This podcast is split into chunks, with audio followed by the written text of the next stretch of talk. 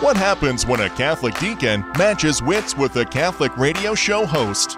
You get a marriage made in heaven. They may not always agree, but they're always faithful. It's the Aikens with their view from the pew on Mater Dei Radio. And welcome to this episode of View from the Pew. I'm your host, Brenda Aiken, and joining me today is the man who's always the last one to leave church, the good deacon, Scott Aiken.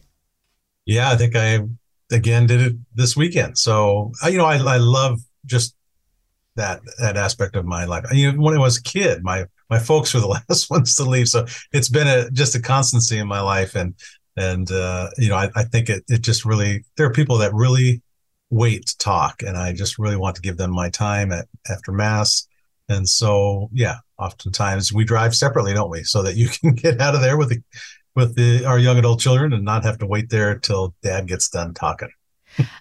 that was something I think that we learned pretty early on after you were ordained that yes, on Sundays, your work was at church. And so we had to hmm. make those accommodations. And it was a little bit frustrating at first once we realized how this was happening and how we were constantly waiting, especially, I mean, you've been a deacon for 17 years. So the kids were little. If to make them wait even five minutes was a challenge, and then there's four of them. And when I resigned the fact that you needed to be at church, and all I had to do was drive separately, which actually worked out in two ways. One, it gave me a little bit more time in the morning to get everybody ready because you always had to be at church early. And then we could get home. I could start breakfast while you were finishing up at work. And then once you got home, you were all ours. And so it's, we're growing into those types of changes. And again, once I accepted this is how it was going to be, ran beautifully and smoothly. Two, two things that, that come to mind. One is is adaptation, and one is acceptance. You said uses the nail on the head.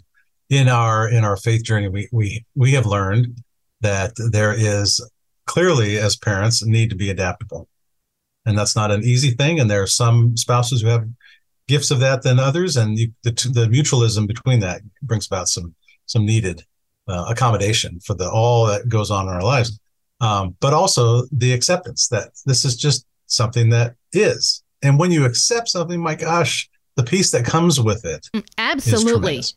Absolutely.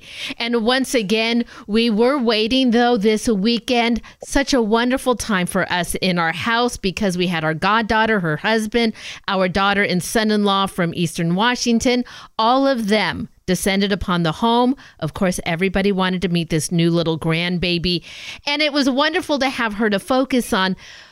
But still, to see in the different parts of the house where there will be sometimes just the men congregating, or we would be a couple of us sitting over in a different room eating in the kitchen, and then a couple more would join in. And it just seemed to be that wherever a couple of people got together, before we knew it, everybody wanted to be together in that same room. And we just said, of course, we feel blessed. And when I looked at our family, I remember saying to you over the weekend, Scott, we have done nothing in our lives to deserve this kind of joy. To have our children with us, to have our goddaughter and, and her husband with us to celebrate this new little baby. And yet, God blesses us that way. I'm so thankful for it every day. And to, play on the theme of adaptability, I mean, I was ready to sell this house. I was ready to right. downsize, get something. I small. think we talked about I, that it's before. The, it's the one. It's the one thing that I enjoy. Actually, I, it's ironic when I go to a hotel room and I'm within a 600 to 800 square foot room. I'm thinking I could live in this room, but that's me. That's not our burgeoning family. That's now taking on a whole new level. So this weekend just reemphasized to me that you were right, as always that we should hang on to the house for a little bit longer. Let's get the family up and running to this next level, and then we'll see what might be in store for us with the Lord. Someday I'm going to have the house of Loretto, our mother's uh, house. I'll tell you what. Yeah, I can't wait. We're going to go visit her. But that's that's what I think. I want the house of Loretto that just appears somewhere in a field, bing, and then here we are with my my dream little house. Okay, well, I'll give you a little cot in the shed in the backyard, and it'll feel like you're in the little house of Loretto. so much joy, though, over the weekend, and we got to gather for prayer.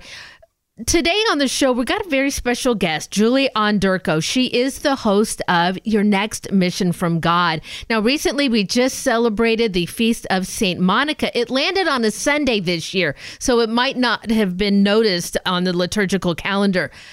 That is a mother who prayed, and she prayed a lot. Her son gave her a very, very hard time, and her prayers were heard and answered. Yes. And so we want to talk about that a little bit just in our own lives and recognizing how many mothers, particularly, have called upon her and have received tremendous blessing from her intercession. So we got a great show ahead for you on this week's View from the Pew. Stay with us. My mama said you can't hurry love. No, you just have to wait. She said love don't come easy, but it's a game of give and take. You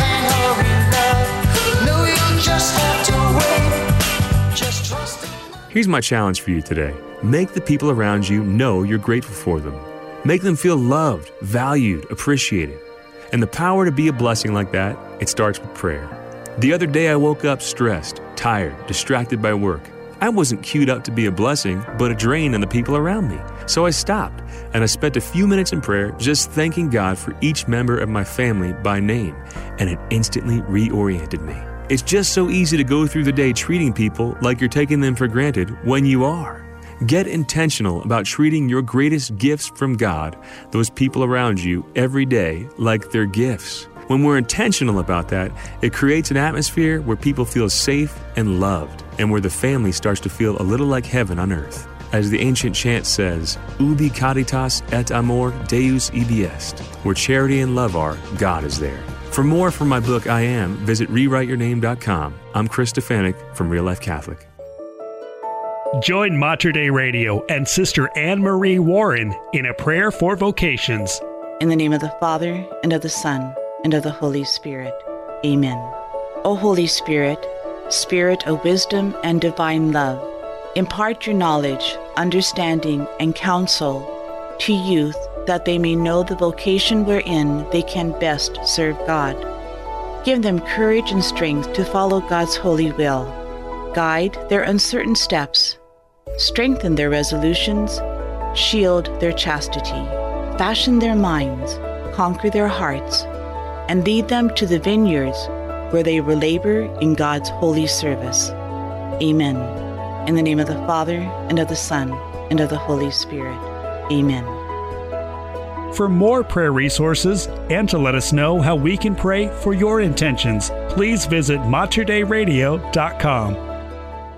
A great way to support Mater Dei Radio is through our Leadership Circle. These are businesses and organizations whose names you hear on the air every day. They believe in our mission of providing the region with positive Catholic radio programs of faith and hope.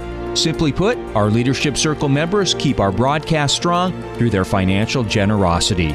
If you run a business or organization, please join us. We need you. Information on our Leadership Circle at materdeiradio.com.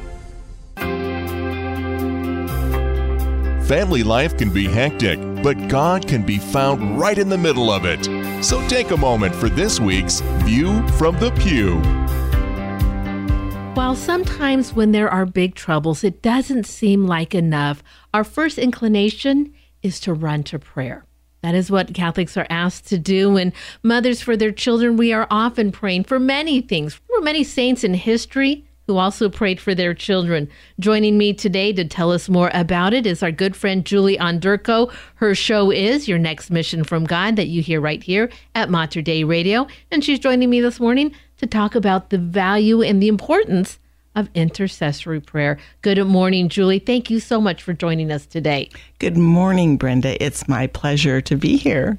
Prayer is a big arrow in our quiver. I mean, we have to turn to that constantly, even when it feels like it's not enough. Prayer, though, going to our Lord with our intentions, that's everything. That's the first step in any endeavor. It sure is, especially when we're praying for family members or people that we deeply love and we care about them. We have a heart that prays, and uh, uh, mothers' hearts, pray, uh, parents' hearts.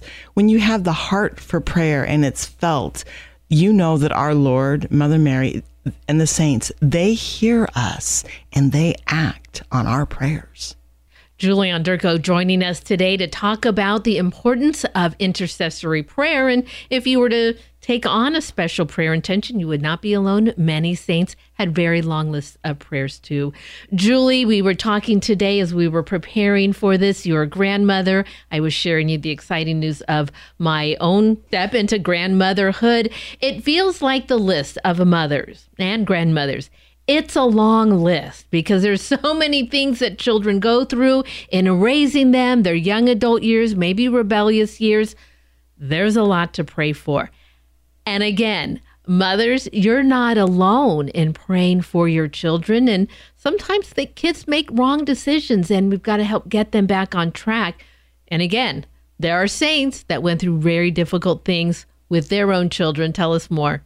Well, when you when you bring it up that way, I think of Saint Monica, uh, and and too in praying, Monica was most concerned about her son's salvation. As parents, that's what we should most be concerned with. Okay. And we can pray for a lot of temporal things. Yeah, we need temporal things. We need a job or things like that.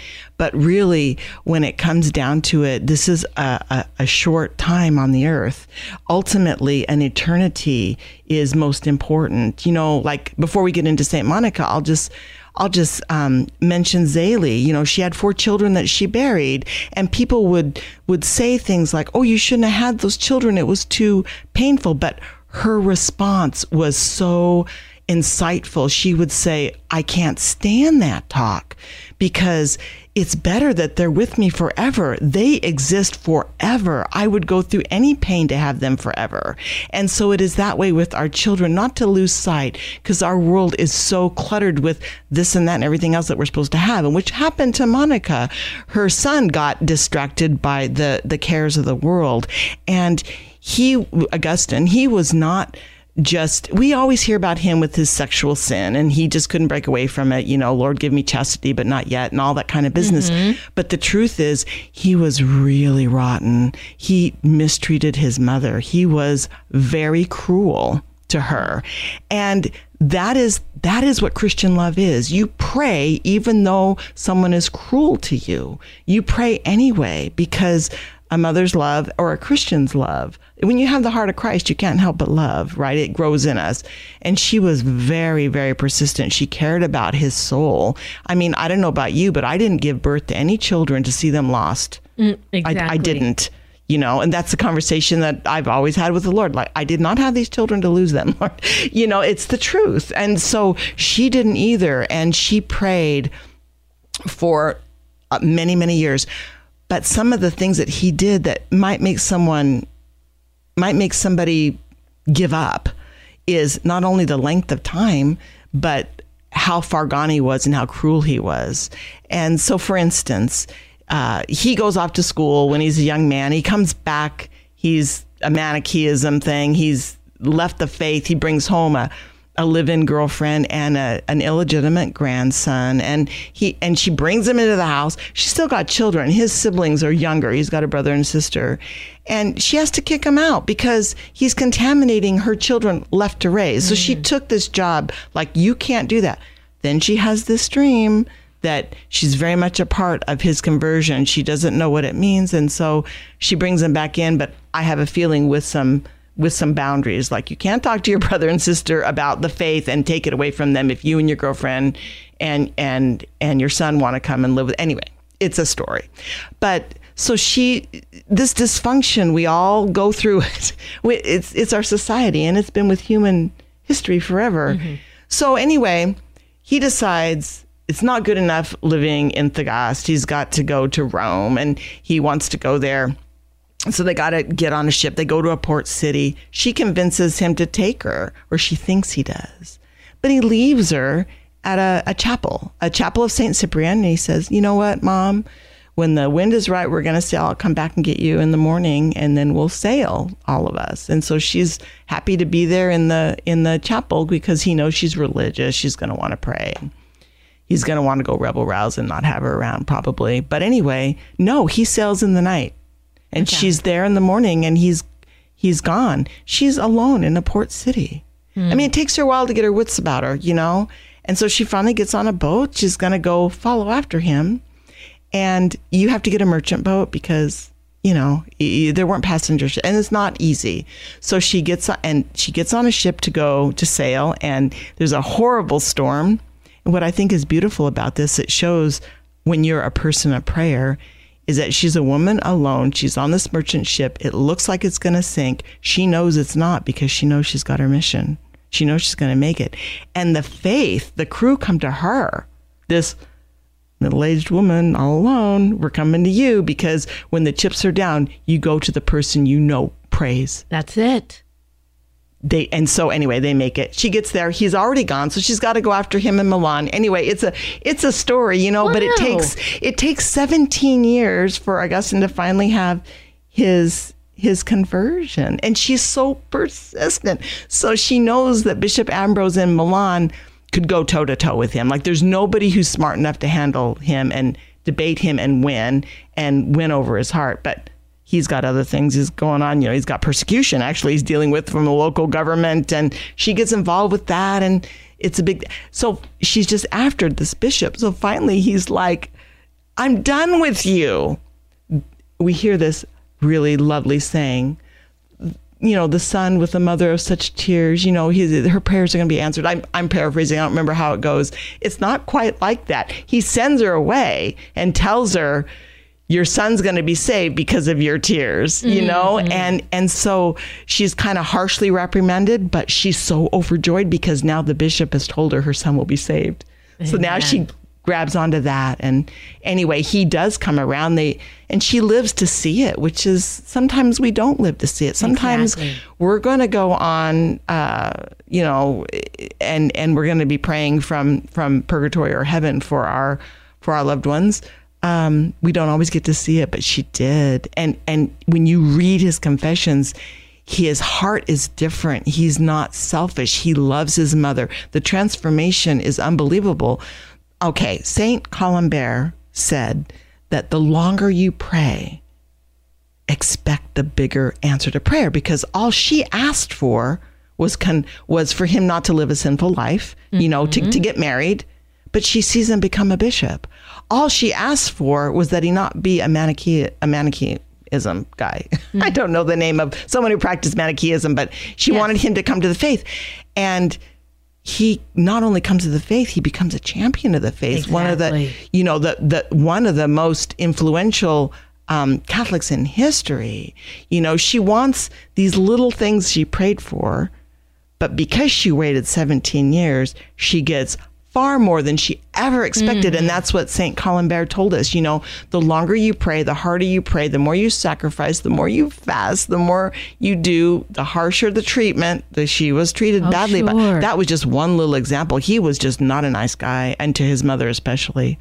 And uh, the more you do, expect a bigger reward. So if it's been years, or you're on your deathbed, and that that sister, that that son, that daughter, whoever it is, and they're still wayward and they're selfish and they're caught up in drugs or whatever it is, don't lose heart. Be like Monica, because when the Lord answers your prayer, He's going to answer it um, more than what you asked. the longer you wait, I just love that Saint Columbert shared that with us. you know, and it's just such a perfect example, Julie, of perseverance. Don't ever stop. It's never in vain.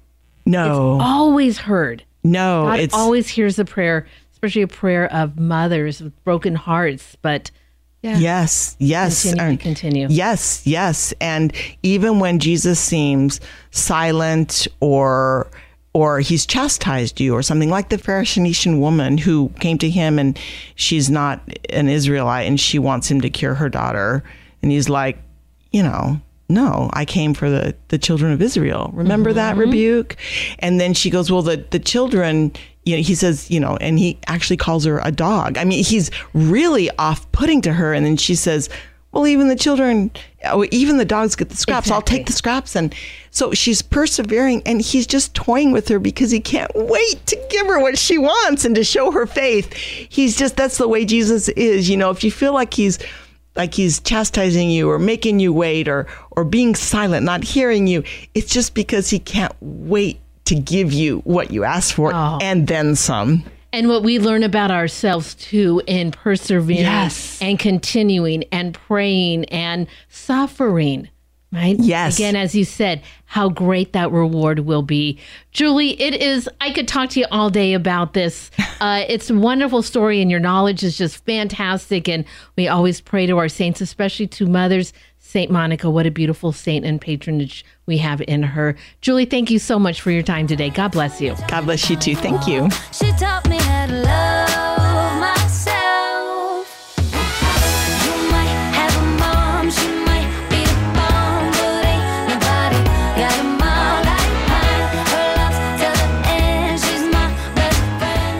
Whenever we have difficulty, Scott, it does. oh, And we talk to each other, and you talk to people after Mass about this.